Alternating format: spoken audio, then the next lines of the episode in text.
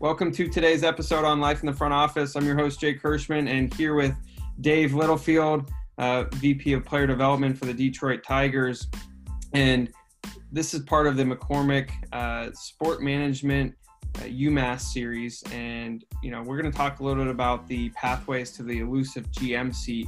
Uh, Dave was fortunate enough to uh, be a part of the Pittsburgh Pirates as a general manager and, and, a couple different organizations in which we'll dive into. But uh, nonetheless, we'll, we'll dive into his journey and some of the things he's learned along the way. So, Dave, welcome to the podcast. Thanks, Jake. Glad to be here and uh, look forward to talking to you.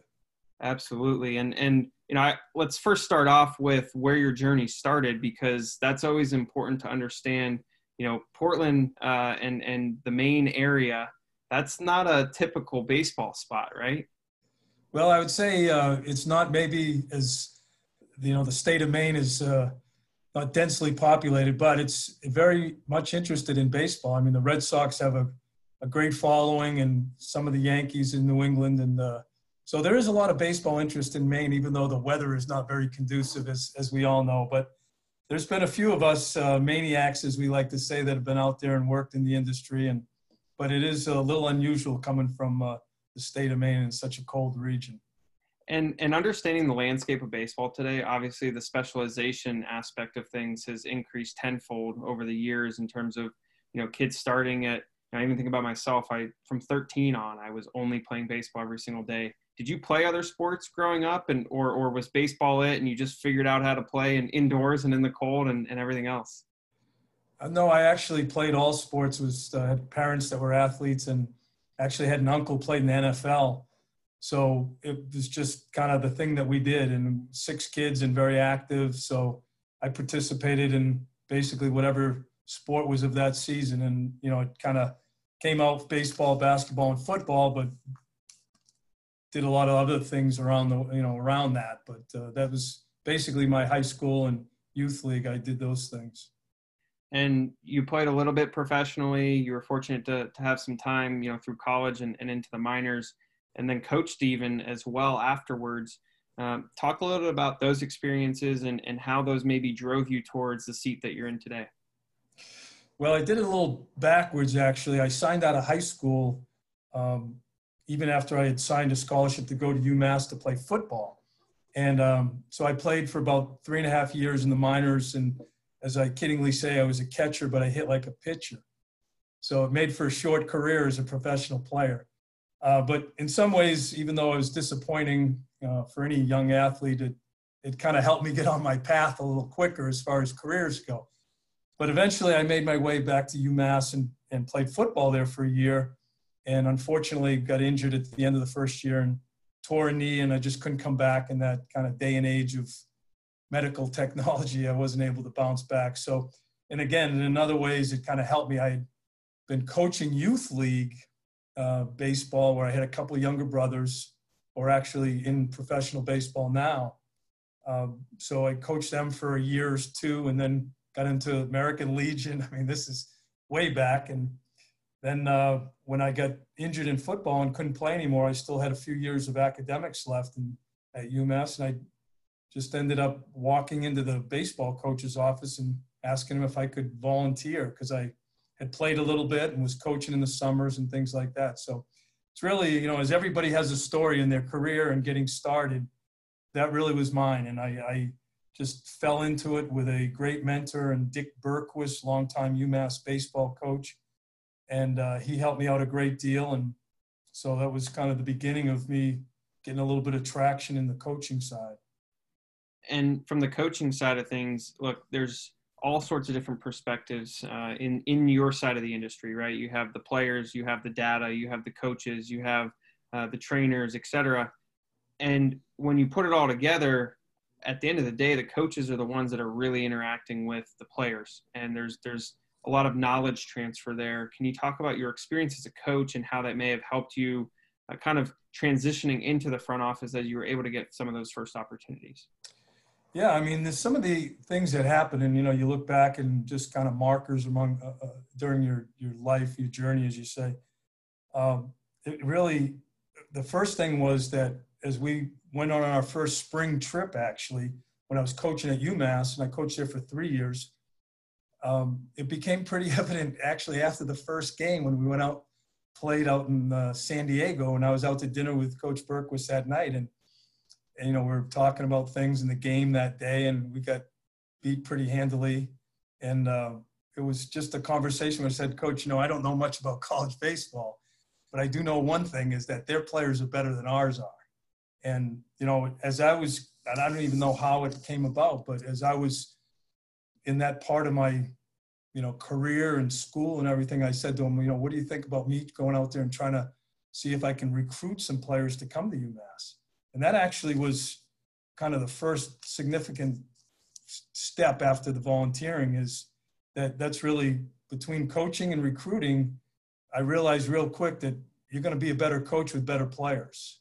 And you know so i started doing that and i certainly coached along the way but um, I went out and worked hard at trying to get the attract better players to UMass, and it got me an opportunity to go down and coach in the Cape Cod League, and then I got an opportunity to go to Clemson University and coach baseball there as well. So, um, you know, you, you you learn to piece things together. Um, there's a lot of information that you need, uh, whether it's you know understanding the player and where he's coming from, um, the struggles that he's going through in the baseball world frequently you, you lose track of it you know the kind of sometimes the further you get away from it but it is a very difficult game and there's a lot a lot of negativity in the game based on failure and you know you've, you've got to learn to be positive you've got to learn to be encouraging and yet you know you got to be a realist also and so you know whether it's data or um, understanding the player and and learning how to coach him up and the art of when you push or when you pull with a player. You know, there's a lot of things that go into it, but uh, you know, those were some things that were important to me and things that happened early in my career that you know helped me figure some things out later on. But as I've looked at things, I use this as kind of a statement many times uh, as time's gone on. People to coach them up, and that includes guys on the field uh, you need, you know, nowadays there's medical teams and teams in strength and conditioning, the, the analysts, the technology that's out there. There's, you know, a lot of areas that you're covering, mental skills. So, you know, that part of the group is, is very, very important too. But number one, you need players and finding players and signing them and attracting them and wherever you're at, college or pros is the most important thing in my mind. Well, and one may look at a coach and, and say, all they do is coach, right? They they're they're not talent evaluators, but at the end of the day, they're talent evaluators because they're going to be asked opinions by people like yourself in the GM seat or, or wherever they are. Uh, hey, what do you think about this player, right? And so, I mean, even just uh, the short time I spent in your side of the industry, you know, the biggest thing was always hammered into into my mind from from those that I worked with was you have to be able to figure out how to evaluate talent. That was the the one non-negotiable right across the board, whether you were on the data side or uh, coaching or player development, it was you have to figure out how to learn how to evaluate. And when you know you say evaluate talent, that's like okay, great, right? You can evaluate talent, but how do you evaluate talent? There's a there's a there's a process to it, and there's a skill to it. So uh, maybe share some insights on you know what you perceive evaluating talent to be, and and how that kind of um, is done differently across the different spectrums. Well, I think that the point you made about the you know the coaches or managers in our in our baseball world is is very valid. Is I think it's an under underappreciated uh, skill for the people on the field is evaluating talent. And I think most people that have been out there for a while will tell you that the guys that have been successful, you know, whether it's pitching coaches, managers, or whoever on the field, including player development, have a good feel for evaluating the talent and um, it's not brought up as much as it is on the scouting side, which that's their main function is, is to evaluate talent. Well, it's you know as much as we're working very hard to to kind of make it a science, if you will, and and you know some absolutes out there in the scouting world with everything you have available to you now with uh, you know the TrackMan and Rapsodo and all the analysts that are out there slicing and dicing you know everything possible. It's still it's very very challenging business is trying to evaluate players and and um, you know try to project which of those players, because we're picking them at such a, a younger and less competitive area as we do from the high schools and the colleges and Latin America, which is a, you know a major source of, of our of our talent through the minor league, major leagues as well. That um, you know there's there's no absolutes and and there's a variety of things that come into play, but um, you know projection is one of the important things because when you sign these guys, you're you're signing them at, at much younger ages and much less competitive areas than where you're hoping them to be, and that's in the major leagues. So it may be maybe at minimum three years, but frequently five, six, seven years before they get to that level. Um, you know, you'll hear through the years the, the, the skill sets of the tools, the, you know, throwing, hitting, power, defense, running as a position player. As a pitcher, there's a variety of the delivery, the, you know, the, how the arm works, the athleticism, the body type, the velocity, uh, the breaking stuff, the command, uh, you know all those things go into it that that you can see and and try to narrow down to have some some uh, clear cut evaluations how fast someone is and you know the velocity.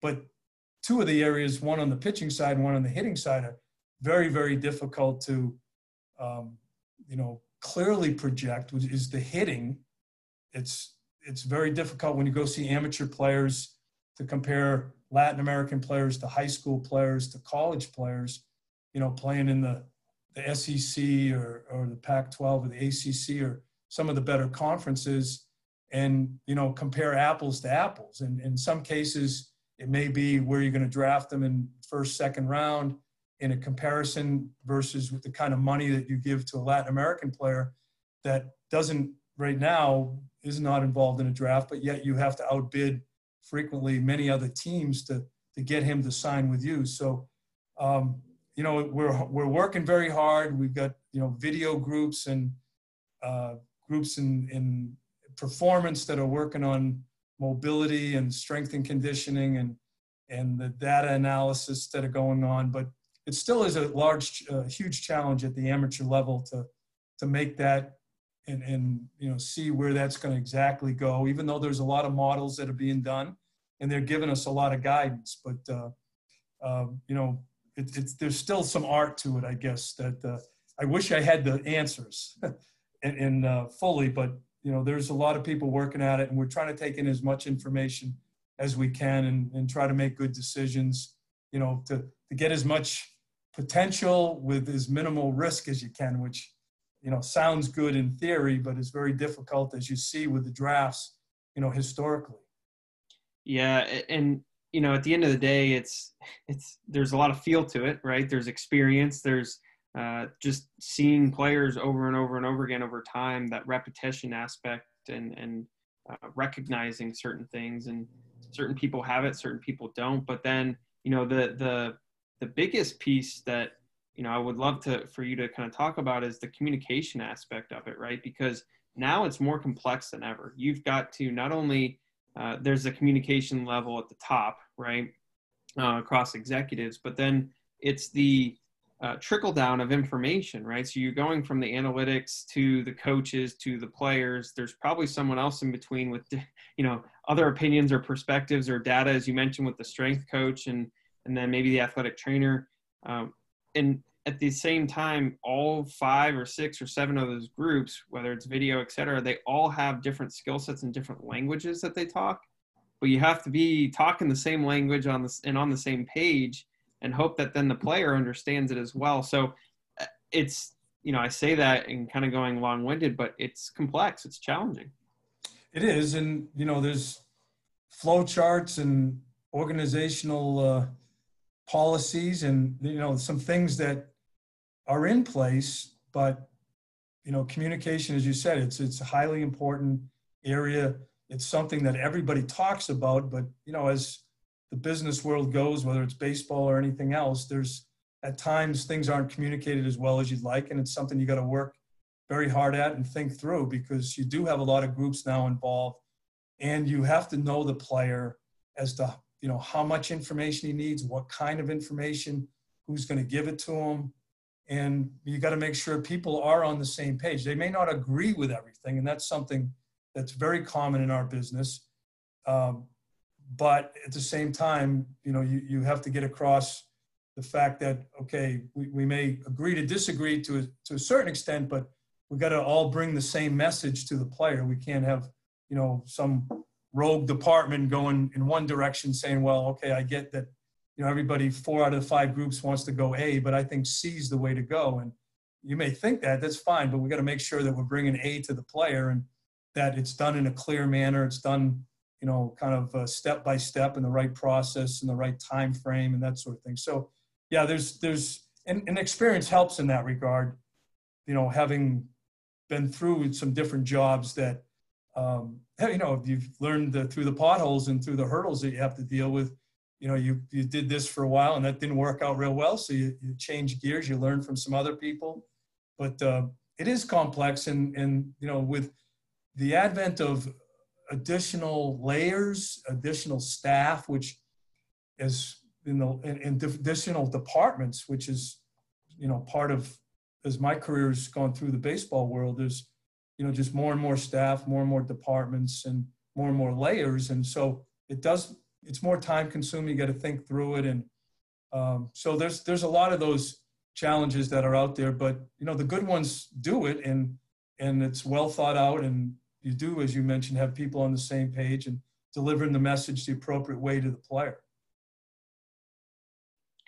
And in in your area of the business, especially, you know, let's let's kind of chat about your time as a GM and you know, you think about being at the top of the organization, obviously you're reporting into the ownership and, and the president and whatnot, but you got to get not only your club all rowing in the same direction, but you have to then get everyone else that's out at all these different affiliates, right, rowing in the same yeah. direction. And not only do you have to get the staff doing that, but then the players, right? And and look, at the end of the day, uh, and I'm sure you would say this, but it's a business, right? And so each you know individual player out there is fighting for their livelihood. That's how they make their money, just as you do, right? And so you know getting them to row in the same direction is probably tougher than it might be if you're uh, a big corporation and you know you've got everyone kind of going in one direction because that's the culture. How do you, you know, players go in and out, right? There's different cultures or, you know, different levels, et cetera. How do you manage that as a whole and, and also over an extended period of time?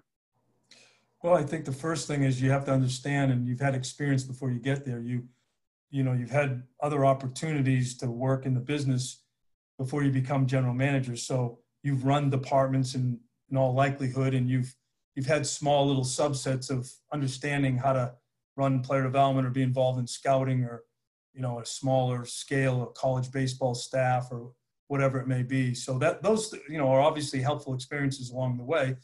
Assist i was assistant general manager as well. So that was a very helpful experience just being closer to the gm uh, position yet you know having involvement in a lot of departments. But you know you you also as part of that you can't do it as one person. I mean, you've got to have a team of people that are helping you and you know you've had discussions and philosophically you're you know generally on the same page um, and you have confidence based on your experience with them or your knowledge of what they know that they are good at running departments and and in some ways you're handing that off to them to some degree not completely obviously because you're overseeing everything. And you've got to have a pulse on things. I mean it's it's your responsibility and you know you're re- representing ownership in this regard. So you've got to have a, have a handle even though you've got a, a big responsibility in the major league team by itself but you've got to have a handle on scouting and that means nowadays pro scouting international scouting international professional scouting international amateur scouting and then the amateur scouting which you know the is a huge piece in itself and the impact that it has on on the organization. So, um, you know, that's the group that you put together as your leadership team uh, is is very very important. And then the the good thing is you spend time through the business. And in my personal background, I had opportunity coaching in college. I had some opportunity in scouting. I worked in player development at different times. So I, I we worked in some different departments. I had done a lot of international work, um, scouting wise, in the Far East and, and in, uh, in Latin America. So I had some background where I basically I had some relationships with people. So when I had the opportunity to become a GM, you know, I had some thoughts along the way as to some people that you you think could do a good job and could be a part of that team. And you always have to adjust because some people it just doesn't work. But you know, philosophically, you you have people that you think fall in line with some of your thinking, but at the same time, you you, you have you know some discussions and you know develop organizational policy and and they're going to manage in most part the player development or the scouting but you're going to be involved. It's just not you know the day-to-day stuff. And so you've got to lean on that quite a bit because you've got a you know a handful going on with the major league team and what's happening around the league and that sort of stuff. So uh, you got to delegate but obviously you understand you're responsible. And similar to picking players is that you've got to have a feel for and an understanding of people that you think can handle leadership positions and people they think it would be assets as employees. And and and they're going to work with players. They're going to work with you know scouting groups that uh, are out there looking for players and you know what the philosophy of the organization is and on and on and on. So it's it's not a one man show by any means and and anybody who's been there will tell you it's highly important that you got to be able to identify and manage and, and educate the play, the staff that you want them in you know whatever philosophy that you choose. Yeah, you make a great point, and and also that look, you know, if you're an international scout, you, that person doesn't necessarily have to want to be a GM, right? They can want to be the best international scout that they can possibly be, and and I think you know in today's day and age, social media, et cetera, like everyone wants to be at the very top, but at the same time.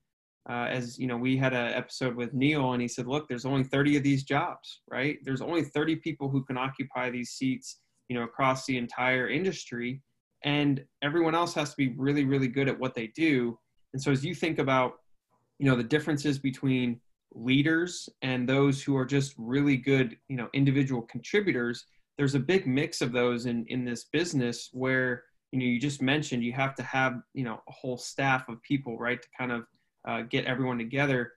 What's the what's the biggest difference in in the baseball side of things where you have that individual contributor who's just really good at one thing versus someone who you know has potential to be a leader potentially well i, I think there's there's a, a mix i mean you're obviously you'd like to have a very diverse group and whether it's you know the language that they speak or the ethical background ethnical background you know different countries you know we've got people from Australia, Mexico, Venezuela, Colombia, uh, besides the US, Canada, Puerto Rico. There's lots of things, but you'd like people that are better at evaluating pitchers, people evaluating position players, scouts that, you know, their strength is as an area, other scouts that maybe their strength is professional scouting over amateur scouting, player development people that really work well with infielders or are better in the Gulf Coast League than they'd be at AAA some people with major league experience, uh, some people that were good major league players.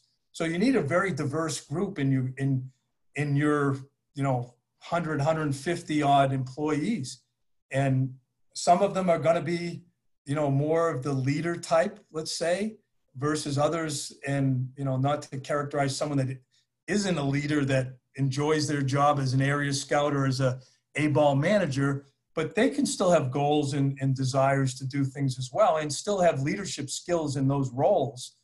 But you know in some ways whatever their decision in life is they like to live in a certain area of the country because they've got you know four kids and they're going to college nearby and their parents you know there's all sorts of things that come into play in that in that regard as your staff goes but um, there's also the thing that we kind of all go through this and and i've had different phases of my career is you, you want people to want to exceed and I, I mean excel in things and and you know you don't want to knock them for wanting to become a GM or whatever it may be. And and as time's gone on I kind of use the the general idea and basically like the best thing you can do is if you want to have more opportunity is just do a bang up job at the job you got because there are people out there that are in bigger positions that are looking for those people and they're watching them and they are identifying guys that or gals that are out there doing a good job at the job they have. Sometimes what can happen is people can get a little far farther ahead than they need to be and they're worried about two jobs ahead of them and don't do as good a job as they can do and they get distracted and and that's not a good thing and you know so you want people to achieve you want them to have goals and and that sort of thing. But you know, there's nothing wrong with someone feeling and spending 30 years as a Gulf Coast League manager or as an area scout, and they can be a very valuable part of the organization, similar to, to an up and comer that you know someone who's done a fantastic job as an area scout, and then you want to give them some more responsibility as a cross checker or supervisor, and you foresee him as being someone that could have an opportunity to do more in the future. Um, you know, we look at the same way in in all areas in all departments uh, as as kind of in the leadership area when you're running departments is you're not going to have all you know you know AAA leaders that they're going to be driving the organization. Sometimes that's not good. You know, where you've got strife and competition and you know people that uh, get caught up in things that don't matter versus you know doing what's best for the organization and and uh, you know kind of sacrificing the work that you do um, you know for the better of the group. So there's lots of uh, complexities to that but there's not one uh, demographic that works best. You, you really are going to have a diverse group and and it's a very positive thing to have that in many ways those, those are great insights and and i think about you know everyone from the outside maybe sees this as hey you know you go scout the player you coach them up and you use the data and away you go and you play on the field right? But just listening to you i mean there's so many complexities to the to the, at the end of the day it's a business right? And and there's so many moving parts and um, when you think about the, the business side implications right i think this says sometimes and you've been at the top so you understand this that sometimes it gets lost in translation of well you know everything that you're doing at the ground level to then make the big league team better, to then have more wins at the big league level, ultimately means more success on the business side, right? It allows Absolutely. the people on the business side, and there's another 200 something people there to do their yeah. jobs easier, right? And, oh, and absolutely. I was a, I actually, as I went through my career, I got an undergraduate at UMass in marketing, and uh, you know, I had some great mentors. I've, I've really been very fortunate in my life, in my career, and then I've had some unbelievable mentors and a bunch were at UMass, and uh, one of which, when I went through the marketing degree to get the undergraduate, it, it, helped me later on as you know I moved up and and I've always had interest in sports and and then got a master's degree at UMass in sport management. But uh, you know, one of the things I always think about, and, and I work with the marketing people a lot when you have that GM role because you're talking to everybody. You have a lot of public speaking whether it's suite holders, season ticket holders, potential season ticket holders, you know, you do whatever it takes. And, um, you know, the, however, even though you got a group of people working on the marketing side and we're trying to do everything on the baseball side with the manager and your star players and,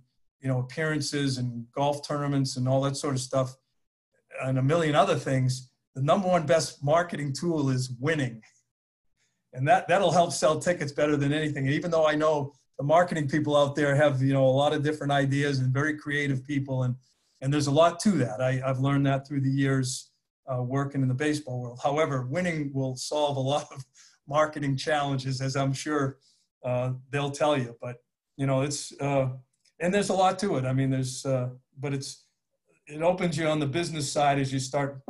I had some interest early on, but as I moved up and I got more responsibility, uh, particularly in the front office with assistant GM and GM. You see a lot of that and how important it is. And, and you're a team. You know, you're trying to do whatever you can to help every department possible, even even though obviously the main responsibility is is the baseball operations side, and that's that's the engine that drives the train, no doubt about it. However, you you know you're a team player and you want to do everything in your power to help out other departments too, because you end up as as the business goes, the baseball piece is the face of the business. And there's lots of talented people that are out there, but you know, you whatever you can do, you know, the, whether it's a as corny as an autograph ball or or just going over and saying hi to someone or going to a corporation and you know sitting having lunch with people, you know, it's it's very important, and you try to do everything you can to help every department oh, as they like to say on your end, you know, you guys like to spend a lot of money and then everyone else makes all the money so you can spend the money, right? I think uh, kind of goes both ways though. And as you mentioned, it's a team effort, right? You got to have money to spend. So there's kind of that uh, it goes. It's a two way street. Yeah, it is, and and there are some small pieces, and it's very uh, apropos in what you're saying is because that is the case. On the, I've lived the baseball side my whole career, and, and it's mostly been spending, but you know, occasionally it's selling a player to uh, you know someone in Asia, or it's uh, you know some of the corporate sponsorship that you're you're involved in to try to help seal a deal that whatever it may be, whether it's signage or you know some partnership that you have, and uh, but you know there there isn't a whole lot on the baseball side, but you do deal with budgets, so there's there's certainly a lot of you know kind of background of the business side that if people have had some of that experience and and you know some of the things that I was able to achieve academically at UMass helped me in that manner going through the business school with a marketing degree and certainly some of the coursework at uh, UMass in, in sport management masters was very helpful too as kind of a foundation for some of the things that you know I was involved in later uh, on the business side. Yeah, it's a great point in that you know no matter what you know part of the the business you're in at the end of the day all those things as a foundation kind of help you drive and at least just understand perspectives of where other people are coming from right regardless and uh, as we wrap up the episode i got to ask uh, you know it sounds like you're fairly well traveled. We all know that there's a lot of players coming from a lot of different parts of the world. What's your favorite place to travel to? Uh, to find players uh, i don't my favorite place? Best food best you know well, I probably uh, San Francisco's you know got a great area and great food and beautiful sights and all that. But th- I mean, there's so many that's you know I've had a you know whether it's Japan, Korea, Taiwan, Venezuela, Puerto Rico, Ven- you know Dominican, Mexico. I mean, it's just unfortunately in our business, it's not normally that you have time. You know, like people talk about going to let's say the Dominican Republic, where some people vacation or you know in normal times for uh, you know the inclusive beach resorts. And I always tell them we're, we're out in the sugarcane fields looking for players. We're not at the beach resorts. And I don't I don't really have never fortunately unfortunately taken the time. I keep saying I'm gonna do it to go to some of these places and take a few extra days. Although I will say as, as I have you know 30 seconds to think about it, Alaska is probably the place that I've had as much fun where as people in the baseball world know, but uh, similar for, you know, as, as the UMass group, there's uh, Cape Cod and they have a very good college summer league. Well, there's a college summer league in Alaska as well. And generally is kind of more oriented to the West Coast college players. And so for years they've had tournaments up there and teams. And for three or four or five years, I went up there in the summer for a week to watch some of the better college players. And so as a scouting community, there'd always be 15 or 20 guys up there. And so we'd always do some fun stuff, fishing or different things with some of my cohorts uh, through the years. So it's probably been the, the time, and I would take a day or two before or after to go do some fun things, and you know whether it's uh, fly out fishing or helicopter rides through the glaciers, and uh, you know Denali National Park, uh, different opportunities that you rarely get. But that's probably, if I look at it now, thinking about it, maybe the best spot and most fun I've had looking at players well, needless to say, you don't get a lot of sleep with your job as it is, but I can't imagine you got much in Alaska during the summer with all that sunlight. So uh, yeah, that was different.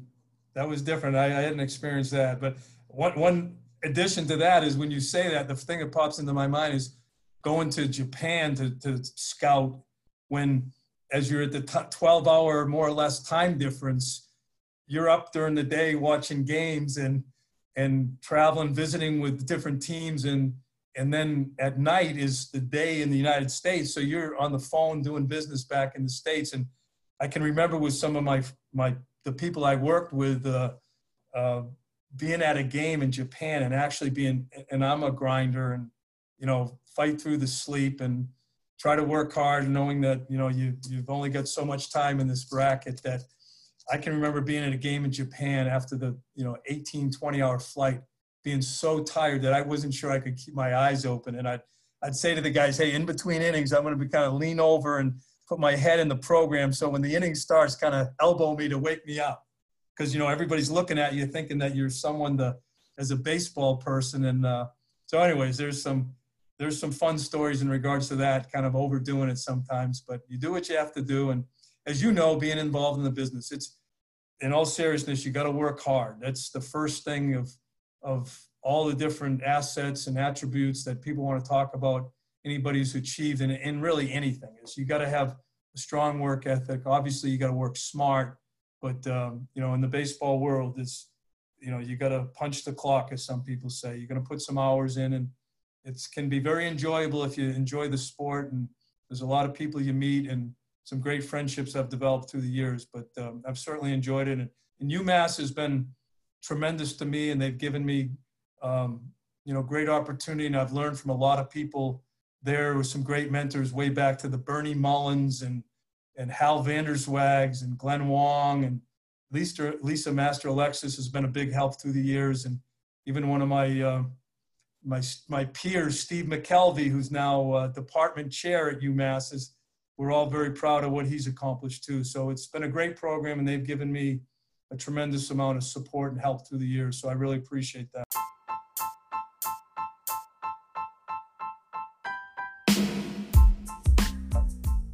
No, absolutely. Bernie Bernie Mullin was a uh, Life in the Front Office podcast guest, so uh, you're in good, good, company. But Dave, you know, uh, look, obviously you can tell why you've had the success you've had in your career, and you continue to do so.